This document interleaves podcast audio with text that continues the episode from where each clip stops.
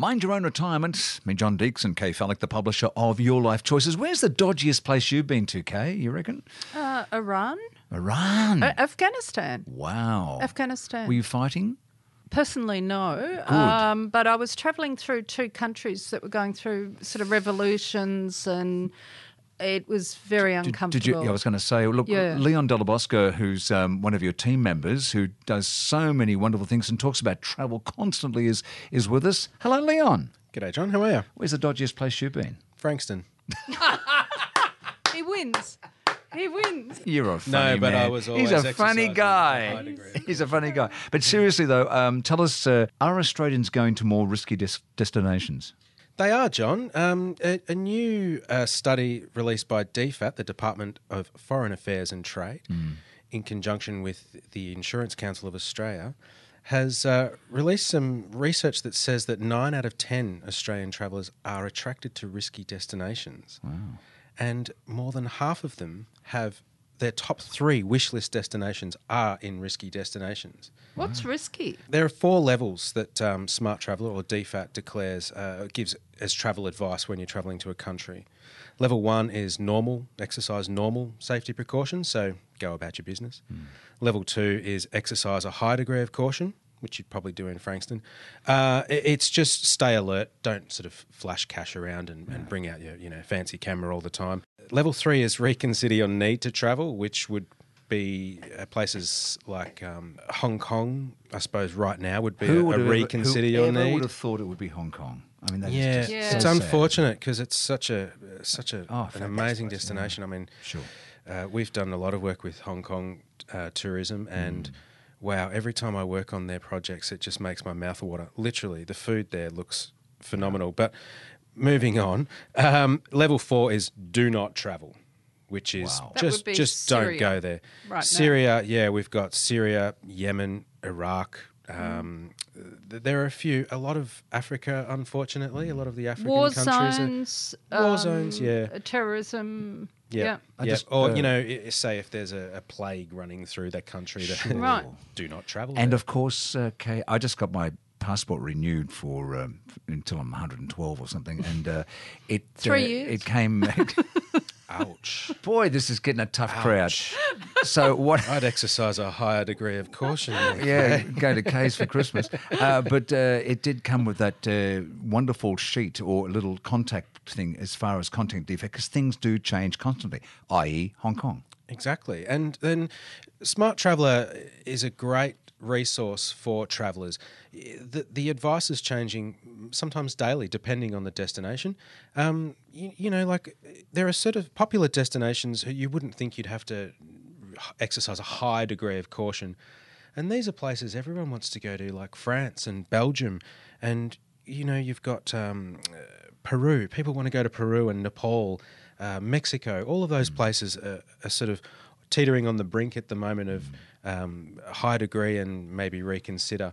Um, Leon, so- the good thing is if you sign up, they will give you alerts. Yes. Oh, is that right? So Yeah. you don't have to go looking. Ah. They email you and let you know when the status changes. Yeah, that's part of the a massive. more recent revamp. I think they've they've revamped the Yeah. site entirely, and and um, Yeah. yeah, it's it's a great little feature. So before you contemplate travelling, and are Australians more inclined to want to travel to, in inverted commas, risky destinations than others, or more adventurous? They are, um, I think, too, because uh, probably gauging Australians versus a lot of other. You hear other countries talk about Australia. How do you live there? Those spiders, those snakes, all the dangerous animals. We're probably a bit more accustomed to a bit of danger or, or a bit of a taking a bit of a risk. Um, so probably not surprising that we're attracted to risky destinations. We're a gutsy bunch.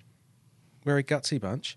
Um, you know, thirty-two percent, so a third of Australian travellers who who are going to what would be considered a risky destination would still go there, even if that risk level was put up by DFAT. So not um, not af- not afraid to take a risk. Probably the the thing that they do, which is not so uh, Smart. It's, it's not brave. It's yeah. It's probably where the definition of brave crosses over to stupid or fool, foolhardy is not taking out travel insurance when they do go, just in case the worst does happen. Does your insurance company go, so where are you off to? And you go, I'm off to X, Y, Z. And they go, oh, well, we're not insuring you for that. There are insurance companies who will, or that will, they, they won't cover you if you go into a level four country. Hmm. Just no, we will not cover you. You've been told not to travel there. We're not going to, you know, cover you. Some will even uh, limit coverage on level three countries. Um, I was asked to go to a country to do a, seriously an MC gig, and they said, of course, you'll be taking out uh, uh, kidnap insurance. Ah, no, and thanks very much, but no, I don't want to do the gig. oh, I will if you raise my my fee.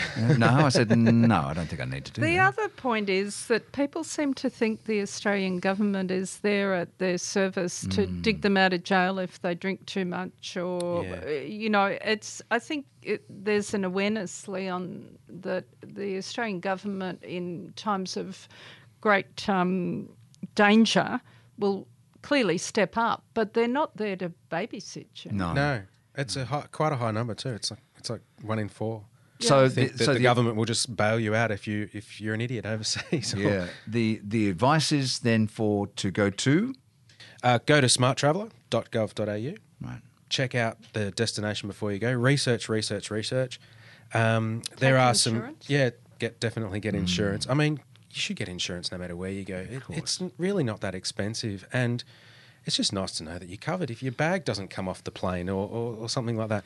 Um, there are some basic tips, regardless of where you're going. I mean, I probably wouldn't recommend going to a do not travel country.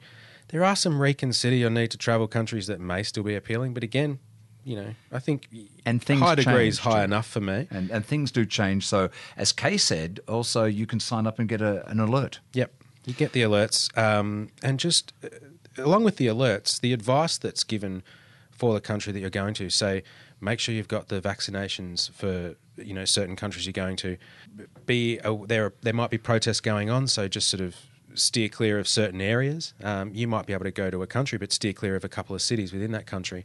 Um, the advice is quite. Uh, detailed. It's it's quite specific, but it's also to be taken generally. Th- They can't guarantee your safety in any any destination. I mean, And Leon, it could be the region or the area within the country as opposed to the country. So I'm thinking, you know, Paris has certainly had its uh, yellow vests and, and terrorism issues, but that doesn't mean France. So hmm. it's it's a case of looking for the detail on the website and getting a finer understanding. that's right. And I mean that could be the case with places like Venezuela as well, or Yeah. Brazil, or Mexico. You know, um, some border some borders are more uh, sort of fragile. fragile, exactly, or volatile than than Yeah. sort of major city centres. Yeah. And before we go, um, do you have anything you'd like to say to uh, Councillor Sandra Mayer, the um, the mayor of Frankston?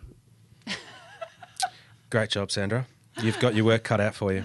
Thank you very much. No, indeed. look, uh, honestly, Frankston's a great place. Oh, here we go. It is. I grew up there, so I mean, you know. Oh, oh Yeah. well, uh, there you go. Look at the product. Sandra, we love you and we love uh, Frankston. Thank you very much indeed. you are a very naughty boy.